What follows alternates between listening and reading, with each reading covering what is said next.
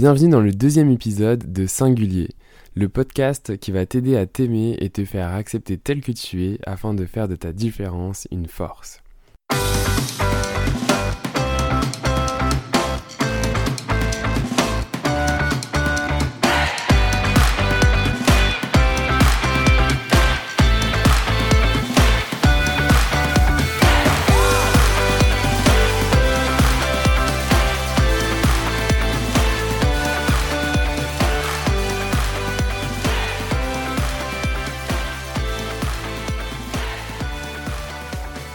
Dans l'épisode précédent, nous avons abordé le sujet de comment réussir à s'assumer sans crainte de jugement et notamment d'observer nos émotions et rester équanime face à elles.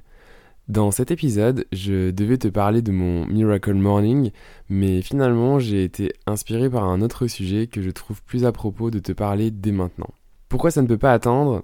Eh bien, nous sommes en janvier, même presque fin janvier, mais il n'est jamais trop tard pour prendre un rendez-vous avec soi-même. Alors tu dois te dire, mais de quoi il parle? J'ai pas besoin de prendre rendez-vous avec moi-même, je me vois bien déjà tous les jours. Eh bien, détrompe-toi. En effet, tu te vois tous les jours, mais c'est pas parce que tu te vois tous les jours que tu t'octroies du temps de qualité avec toi-même. Et si je souhaite te parler d'un temps de qualité pour toi et avec toi-même, c'est pour prendre le temps de noter l'ensemble des accomplissements de 2019. Et oui, tout va vite et on oublie souvent toutes les belles réussites accomplies l'année passée. Alors de mon côté, je vais même plus loin puisque à chaque année, je fais le bilan de mon année sur la base des objectifs fixés l'an passé et d'observer tout le chemin parcouru. Alors, si se fixer des objectifs, ça ne te parle pas, c'est correct. C'est déjà euh, un début que de prendre du temps pour toi, uniquement pour faire le bilan et regarder tout ce que tu as accompli, les faits marquants, euh, etc. Je te propose de regarder ensemble dans un premier temps comment faire le bilan de l'année passée et ensuite comment définir notre liste d'envies ou d'objectifs pour 2020. Déjà, la première chose à faire, c'est de choisir un moment où tu vas pouvoir prendre le temps et être dans un bon état d'esprit. C'est-à-dire pas trop stressé ou entre deux actions. Il faut que ton cerveau soit disponible et que tu puisses donc prendre du temps de qualité. De mon côté, en général, je bloque un deux heures, plutôt le week-end. Je me pose à mon bureau avec un bon thé chaud, un carnet et euh, mon agenda.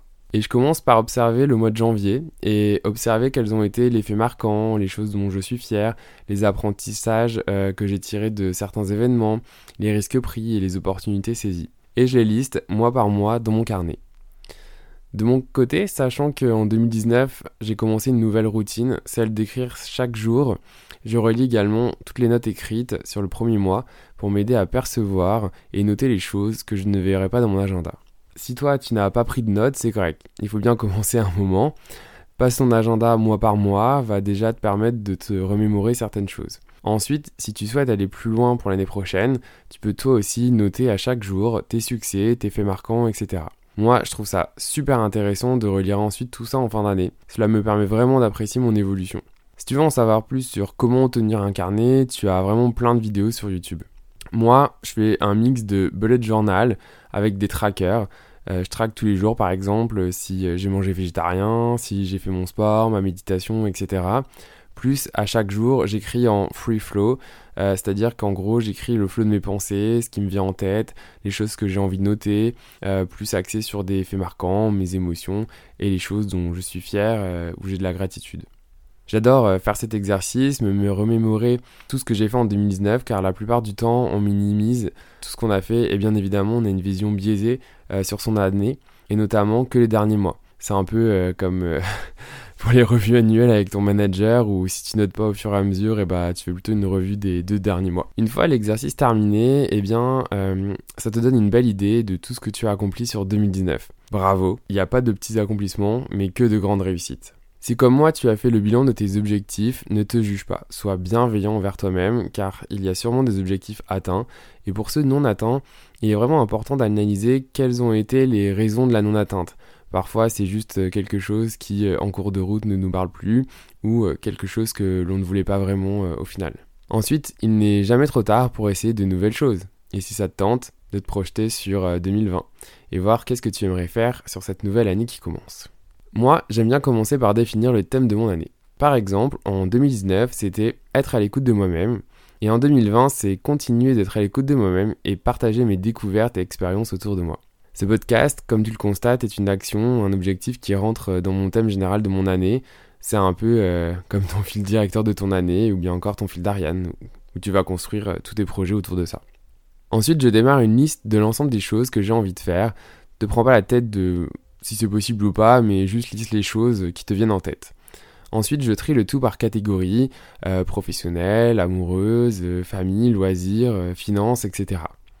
Puis je choisis un objectif par catégorie et je définis une première action pour avancer sur l'atteinte de cet objectif et euh, de ce que je vais pouvoir faire sur le, sur le prochain mois et ainsi de suite. Alors, quel serait ton thème pour 2020 moi, ça m'intéresse de, le savoir, fait que si tu veux me le partager, euh, tu peux m'écrire à allo à commercial singulier euh, Québec.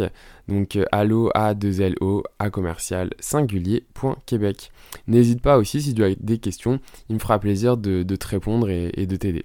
N'oublie pas que tu es unique, que tu n'as pas besoin des autres pour savoir qui tu es, car seul toi le sais. Merci pour ton écoute et rendez-vous dans deux semaines pour le prochain épisode où on parlera bien cette fois du Miracle Morning et comment cette routine peut t'aider au quotidien à te remettre au centre de ton attention et à atteindre tes objectifs. Si tu as aimé cet épisode, n'hésite pas à le partager ou même à l'envoyer à l'un de tes amis si tu penses que ça pourrait l'aider. Tu peux même t'abonner au podcast pour ne pas louper le prochain épisode. Tu peux aussi suivre la page Facebook sous l'identifiant euh, Je suis singulier pour suivre l'actualité du podcast. N'hésite pas à me laisser un commentaire sur la page, je suis toujours très intéressé de te lire.